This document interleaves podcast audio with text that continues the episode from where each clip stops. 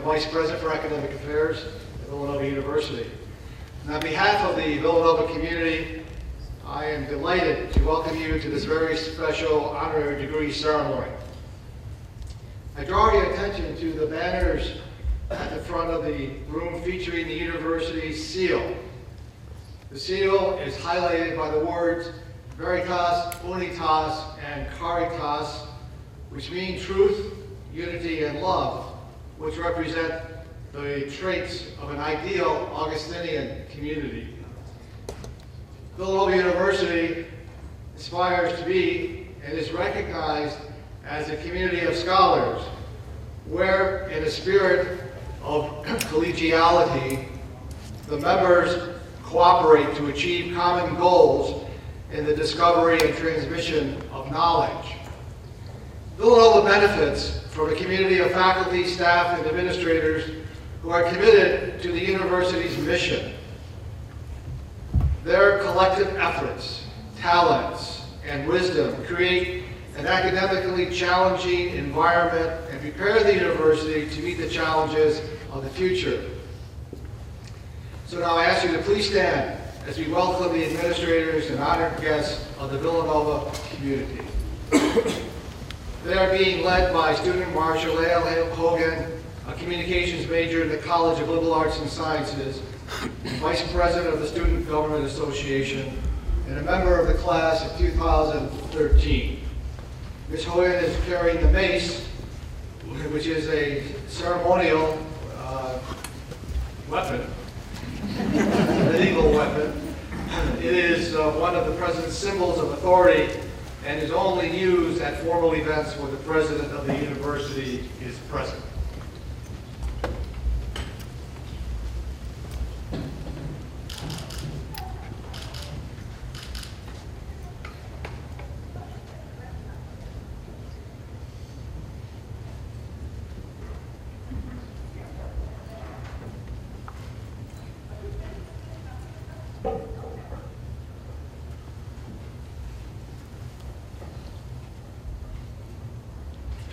I would now like to ask Father Martin Laird of the Order of St. Augustine, PhD and Professor of Early Christian Studies in the College of Liberal Arts and Sciences, to deliver the opening prayer.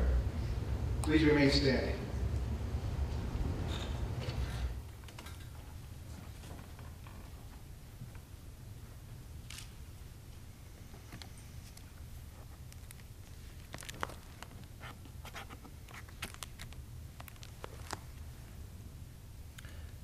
The name of the Father, and of the Son, and of the Holy Spirit. O God, in whom we live and move and have our being, we give you thanks for this gathering of those on whose hearts you have written, Seek my face.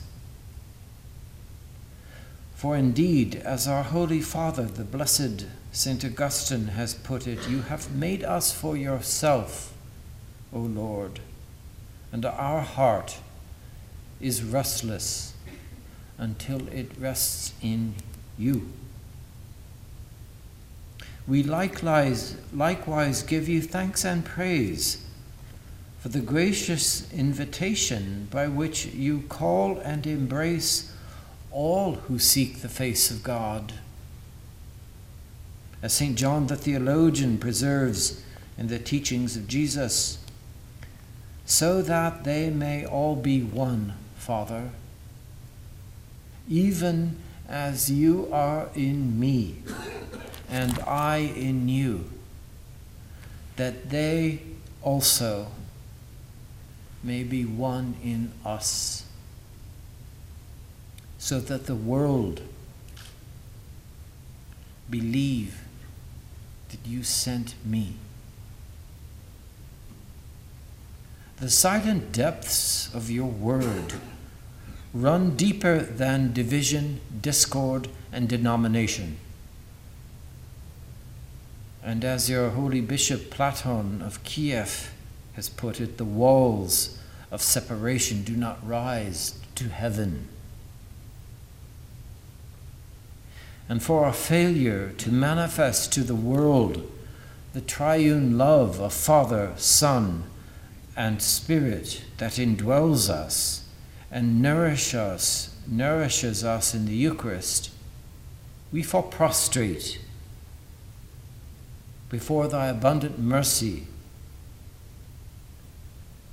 to beg thy forgiveness for our weakness and inability to live what you command by showing the world the unity of all who seek your face. Yet we stand here today with arms outstretched in joy and hope that your churches may at long last show the world that though we are many, we are created to be one because we eat of the one bread and drink of the one cup. This truly would be a manifestation of light to the nations. A light that shines in darkness, a light that darkness cannot overpower. As St. Augustine has put it, this light itself is one.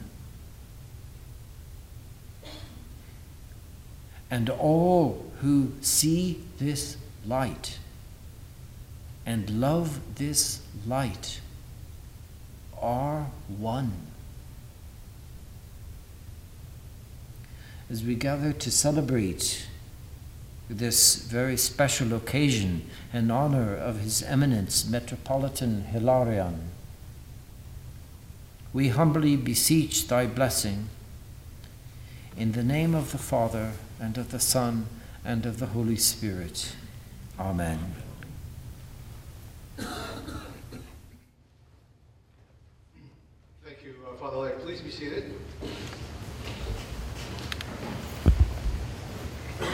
I'm pleased to introduce Father Richard Cannuli of the Order of St. Augustine, Director and Curator of the Villanova University Art Gallery, and Professor of Studio Art and Theater in the College of Liberal Arts and Sciences, who will present His Eminence Metropolitan Hilarion Alfeyev with the degree of Doctor of Sacred Theology.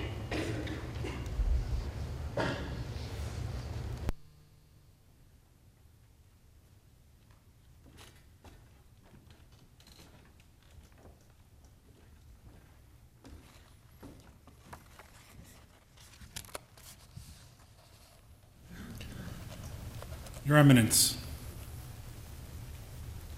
from a Western friar to an Eastern monk, I welcome you here today on behalf of the Augustinian friars and the Villanova University community.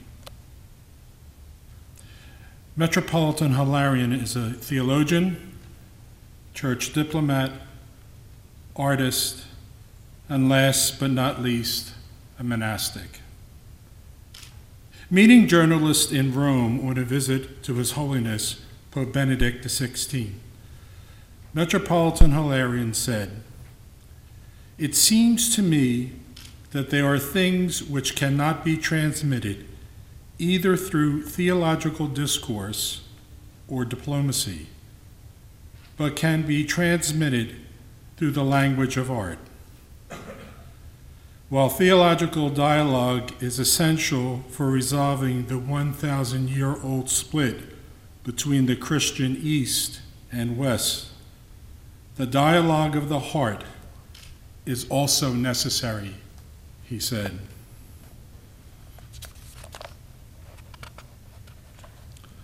The holy icon is the Orthodox Church's greatest artistic achievement. Simply put, in the colors and the line of every icon, the gospel is proclaimed, doctrine taught, and spirituality manifested. An icon is the prayerful expression in art of the eternal reality, divine significance, and purpose of the events in the life of Christ, the Theotokos, or the particular saint depicted. The same is true for church hymnography. Metropolitan Hilarion remarked that through music we can say something we cannot say through words or diplomatic means or even through theological terms. The dialogue between cultures can bring many good results. It can liberate us from prejudice, from negative feelings toward each other, which, may, which we may have inherited from the past. His Eminence, in his many faceted life in art, music, and letters, exemplifies the meaning of what it is to be a Christian and a child of God in today's world. It is therefore my honor and high privilege to present to you, Father President, for the degree of Doctor of Sacred Theology, honoris causa, His Eminence, Metropolitan Hilarion Alfeyev.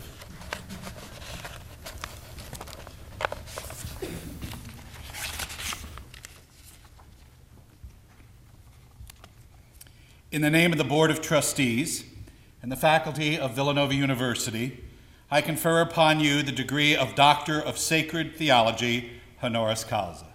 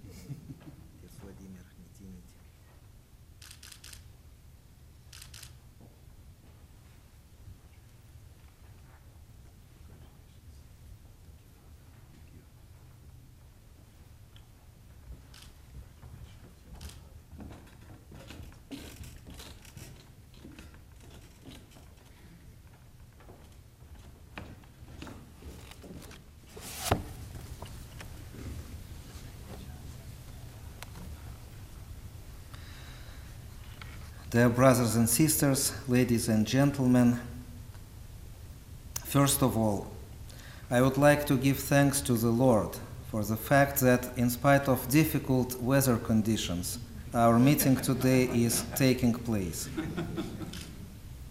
The hurricane that was expected with such fear and that could damage so many cities on the eastern coast of the United States did indeed fall on New York and some other places.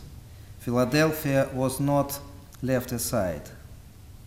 As a result of the hurricane, some people lost their lives. The infrastructure of many cities is damaged. Airports are still closed.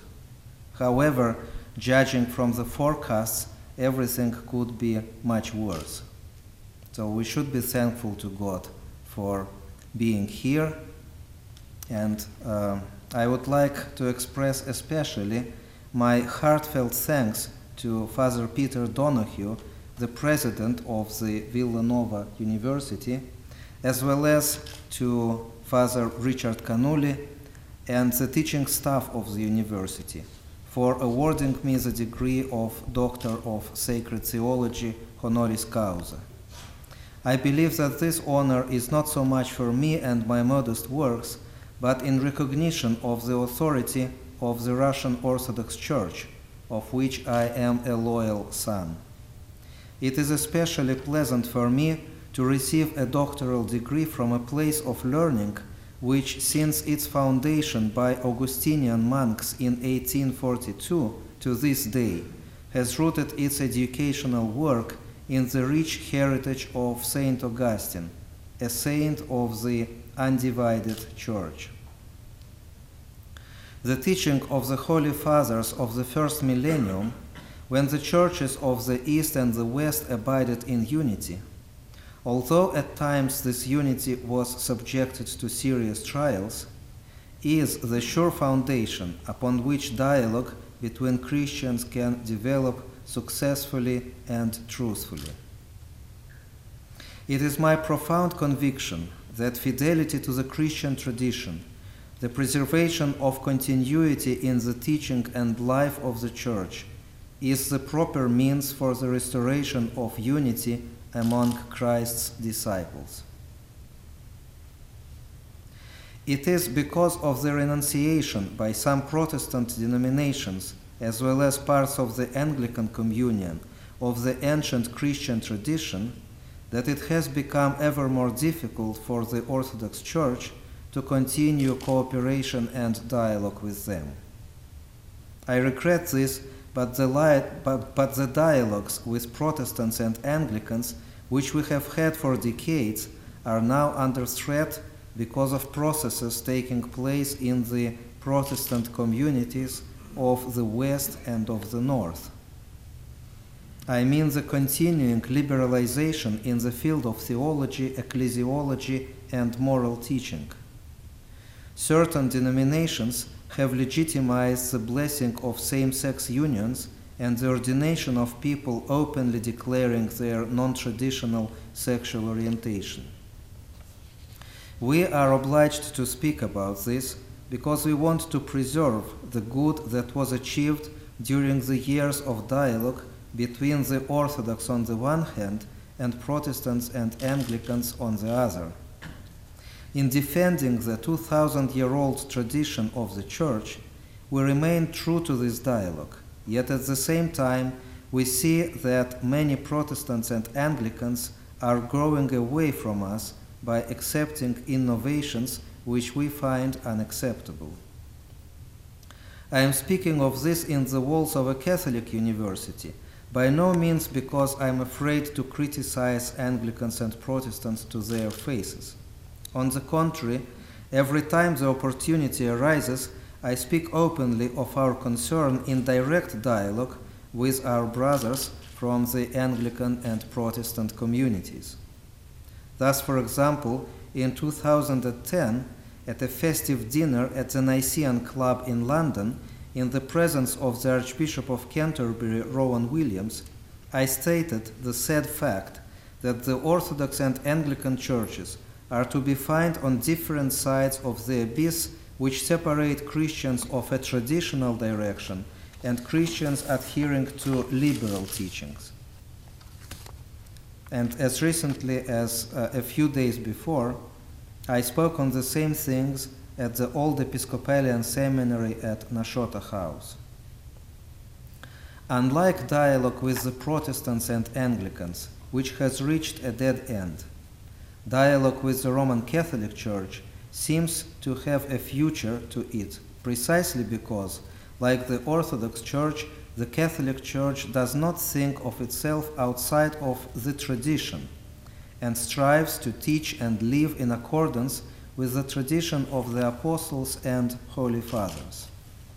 In my view, the significant improvement and strengthening of relations between our churches that can be seen in recent years is connected to an awareness that we are united by a common heritage, thanks to which both Orthodox and Catholics can and must together bear witness to the world of the eternal values of the gospel. It is to past and present Orthodox Catholic dialogue that I would like to dedicate my address. On the 11th of October of this year, the 50th anniversary of the opening of the Second Vatican Council was celebrated, perhaps the most important event in church history in the West in the 20th century. Conjoined to this significant jubilee was the 13th Synod of Bishops of the Roman Catholic Church devoted to the problem of modern evangelization. To this synod, as once at the Second Vatican Council, there were invited delegates from the non Catholic churches. In my capacity of representative of the Russian Orthodox Church, I attended synodal sessions and had the opportunity of delivering an address to the assembled bishops. Before the Second Vatican Council, it was impossible to imagine such a thing. The Council had great significance for the development of Orthodox Catholic dialogue. The documents adopted at the Council were the theoretical foundation upon which it was possible to develop Orthodox Catholic relations in various spheres. In 1979, there was started an official dialogue between the Catholic and Orthodox churches. What was the attitude of the Orthodox Church to the Catholics at the time when this dialogue began? First of all, we ought to note that officially the Orthodox Church had never recognized in any document or decree or definition the validity and saving nature of the sacraments of the Catholic Church. There had never been a united stance in the local Orthodox churches regarding the Catholics.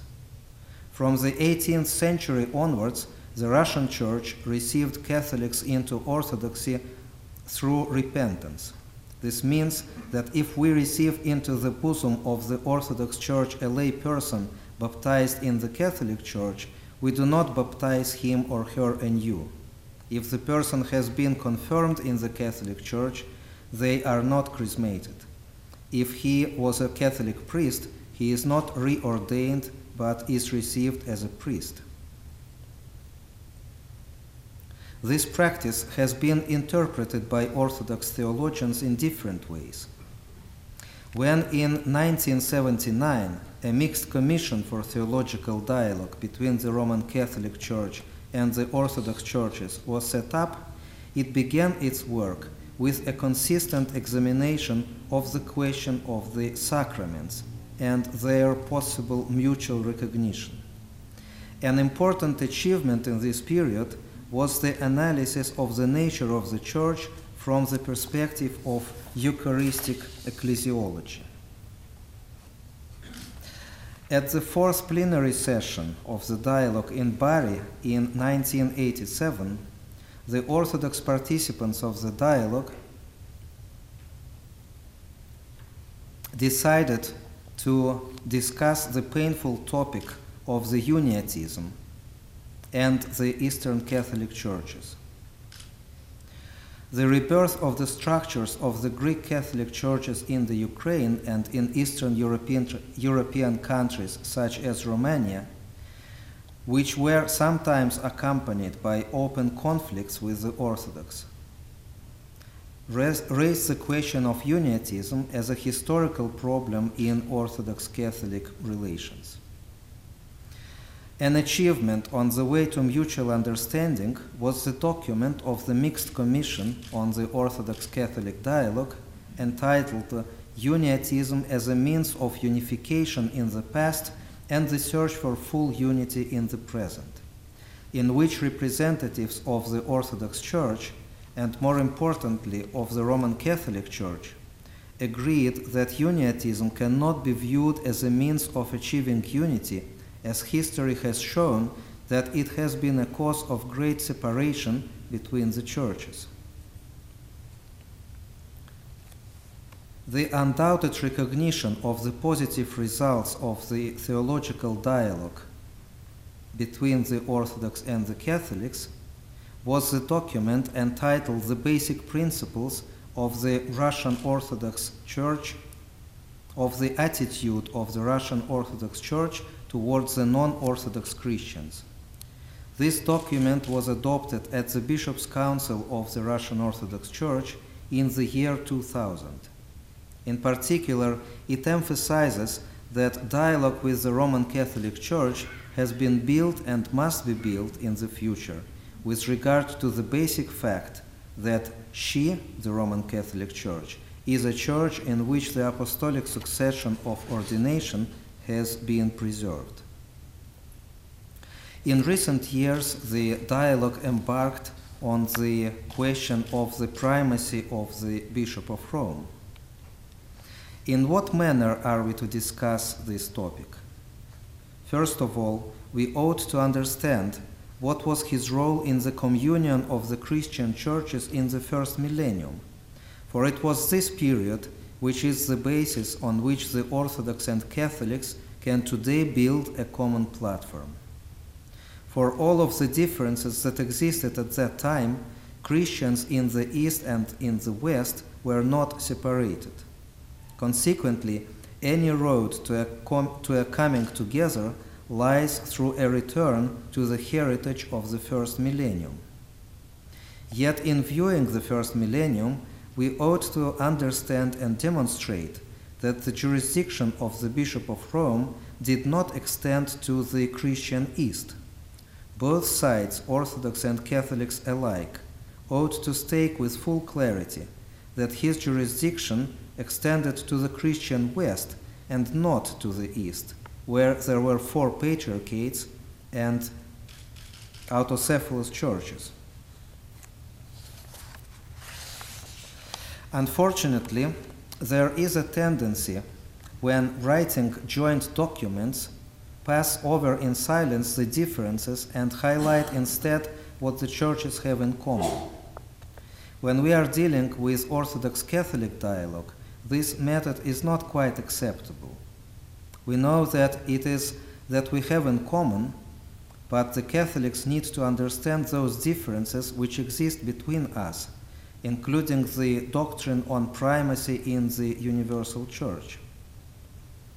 The task which this dialogue faces is difficult, yet I would not say that it cannot be fulfilled. Progress which has already occurred in the relations between the Orthodox and Catholics shows that the way of dialogue definitely has a future. It allows us to discuss the present differences, problems, and difficulties and to come to mutually acceptable decisions and formulations. Of course, this does not mean that at the practical level all problems will be solved, but at least we can mark out the pathways of these decisions, we can give to our relations a positive vector. It has to be said also that dialogue between the Orthodox and Catholic churches has a practical application. If, for example, during the time of the Second Vatican Council, it was impossible even to imagine that the Orthodox could celebrate services in Catholic churches, this now happens quite regularly. Today, the Catholic Church helps Orthodox Christians in many ways in the creation of their church structure on their canonical territory. The fact that in many countries Catholics help us in itself is worthy of a very positive and grateful evaluation.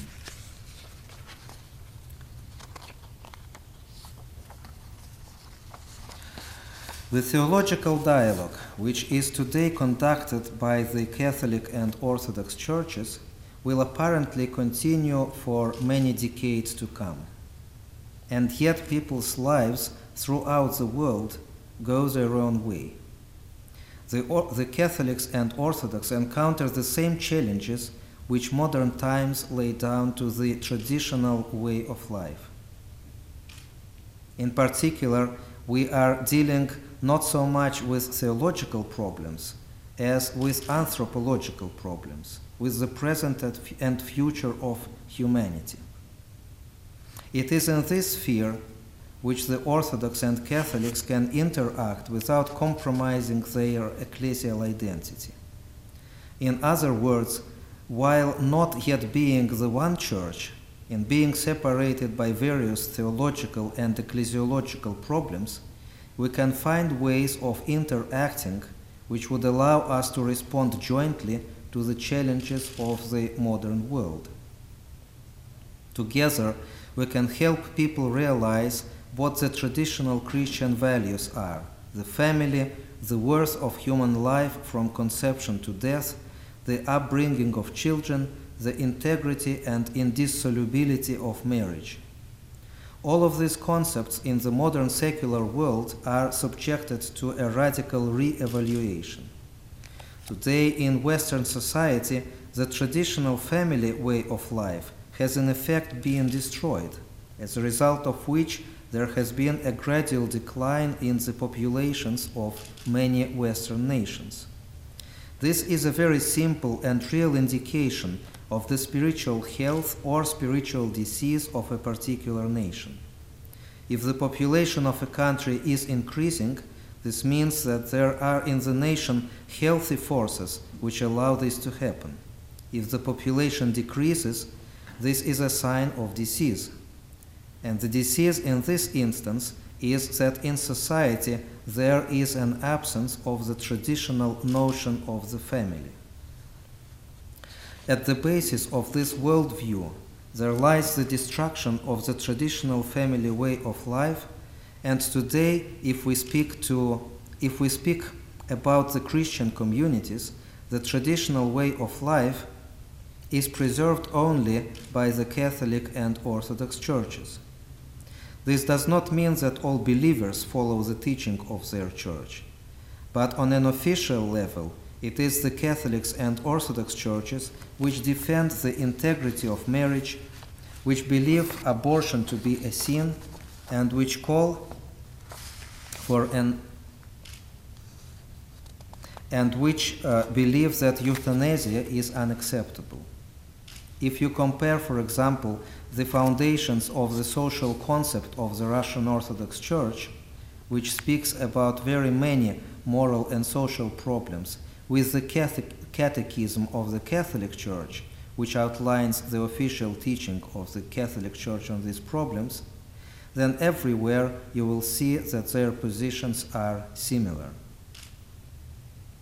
I would like to note the importance of the joint declarations made recently by representatives of the Orthodox and Roman Catholic churches in defense of family values. The first Orthodox Catholic forum on the topic of the family as a blessing for humanity, which was held in December 2008, emphasized in its final document that both the Catholics and the Orthodox see the family as the most favorable moral environment in which children are born and brought up. However, the ideology that has arisen as a result of the sexual revolution of the late 20th century has provoked a profound crisis of traditional notions of human and family life. This crisis has, has even affected internal family relationships, which are so often being distorted and perverted that the family has ceased to be the ideal environment for the moral upbringing of the upcoming generation. As the Catholic Orthodox Conference, which took place in January 2011 in Kaunas, Lithuania, noted, today's postmodern world, world is full of dangerous assaults upon life.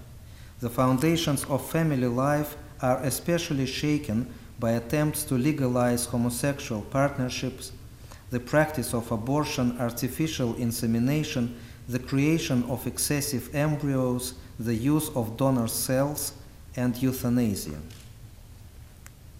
Another relevant topic, which the Christians cannot remain indifferent to, is that of experiments in the gender sphere, which are taking place today with ever increasing regularity. Several weeks ago, the media reported that in the United States, a lesbian couple began to give their 11 year old adopted son drugs that would halt the development of his male hormones. The couple claims that since the age of three, the boy has experienced problems with sexual identification and has long since believed himself to be a girl. We can only guess at what methods these two women have used to turn their adopted son into a person similar to themselves. I am convinced that cooperation of all Christian confessions, and first of all of Catholics and Orthodox, is greatly needed for the protection of human life and human dignity. Therefore, we who are united by faith in Christ and a 2,000 year old Christian tradition have to bring with renewed strength the good news to the world of the family and marriage as institutions created by God. In accepting the challenge of the real world, the Christian family is to be, as before, the hope and pledge of a Christian civilization. It is essential to protect and support a cultural tradition which is favorable to the family, the indissolubility of marriage, and the need for marital fidelity. Yet another important direction that is acquiring greater relevance for our possible interaction is the protection of Christians from discrimination. Unfortunately, in the countries of the so called Arab Spring, as well as in a whole number of other countries of the Middle East, Africa, Asia, and Oceania, Christians are subjected to discrimination, persecution, and repression. This obvious fact is passed over in silence by the media, which prefers to ignore this problem. Moreover, in planning military intervention into a particular country of the Arab world, or in preparing the overthrow of the existing regime in a particular country with the help of outside force, Western strategists, it would appear, completely fail to take into account the fact that main victims are often local Christians. There are many examples of this. In Iraq, only a tenth of a million and a half Christian population that lived there 10 years ago has survived. In Egypt, we are, witness to, we are witnesses to a mass exodus of Christians. There are practically no Christians left in Libya. 95% of Christians have abandoned the city of Homs in Syria. We Catholics and Orthodox must raise our voices jointly in defense of Christians subjected to persecution and repression in the aforementioned countries as well as in Afghanistan, Pakistan, India, Indonesia, the Philippines, Nigeria, and in many other countries. The countries of Europe have traditionally defended the interests of Christians, for example, in the Middle East or in the Far Eastern Asia. In the present circumstances, we hope that the resolution adopted by the European Parliament on the 20th of January 2011 on the position of Christians in the context of religious freedom as well as the declaration of the Committee of Foreign Ministers of the European Union made on the 22nd of February 2011 will have practical consequences. They were as a result of active participation of the Christian churches in this direction. We hope that the USA will join us in the defense of Christians. Today, Christians are subjected to harassment not only in those countries where they comprise a minority, but often in those countries with ancient and deep rooted Christian traditions. Certain European countries are trying to limit the manifestation of Christian faith in public life by claiming that they are thereby observing the rights of adherents of other religions or of atheists. This situation demands that Catholics and Orthodox show solidarity in their actions in protecting the Christian identity of Europe and America.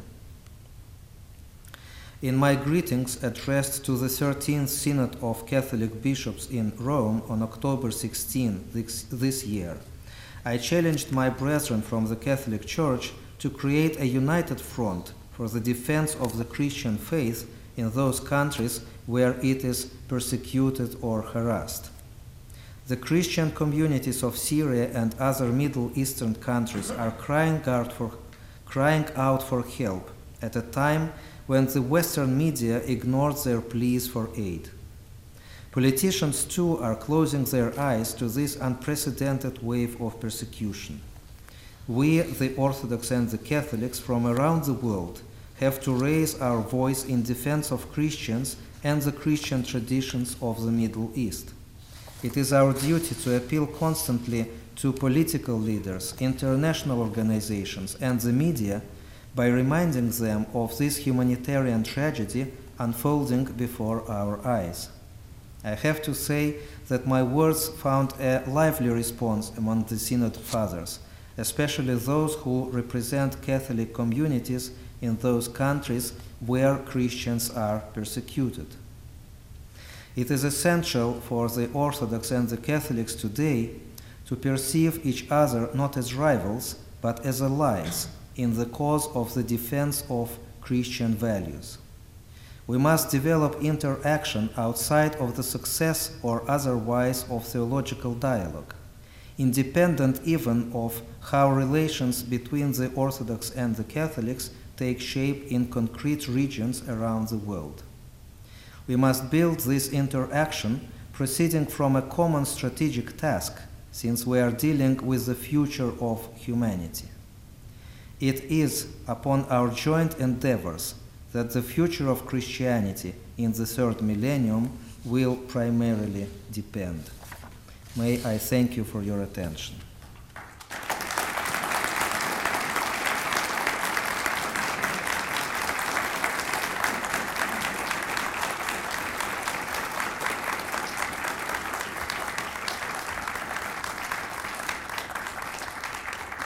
Just before I leave the pulpit, I would like to uh, present um, the University of Villanova with uh, two volumes of my book on Orthodox Christianity.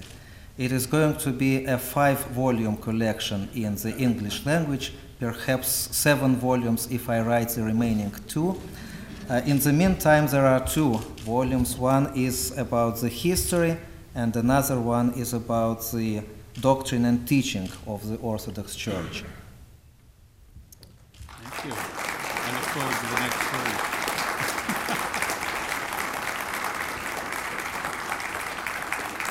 And also to you, Father Peter, I would like to present this pectoral cross in commemoration of this event. Ah, thank you very May much. God bless you. Thank you.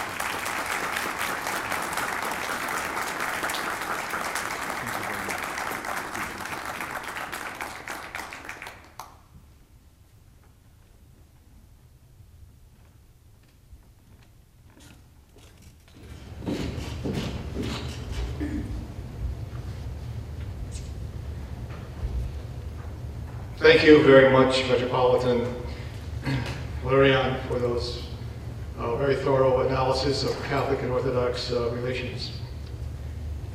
We'd like now to, uh, to have us stand for the benediction.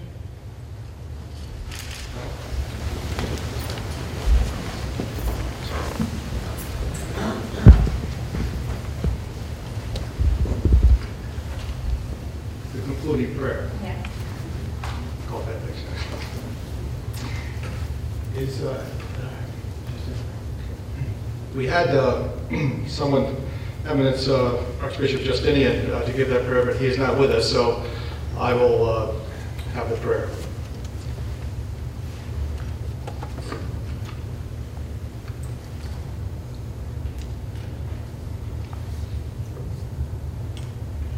Well, loving God, we thank you for the blessings of this celebration, particularly for the presence of so many distinguished guests this afternoon, and particularly Archbishop or Met- Metropolitan Hilarion. We are honored here at Villanova to have presented him with an honorary degree, and we pray that his words, which emphasize the need for peace in the world, particularly for the protection of Christians in, in uh, Arab countries as well as in the Middle East in general, and throughout the world, you know, may find favor with you. And we ask this prayer as we ask all things in the name of Jesus, our Lord and brother. Amen. Ladies and gentlemen, that concludes our ceremony. We are grateful for your attendance and participation as Villanova recognizes His Eminence Metropolitan Hilarion Alfeyev and his many contributions as a theologian, artist, and diplomat. This time, uh, we will have the uh, recessional. Thank you.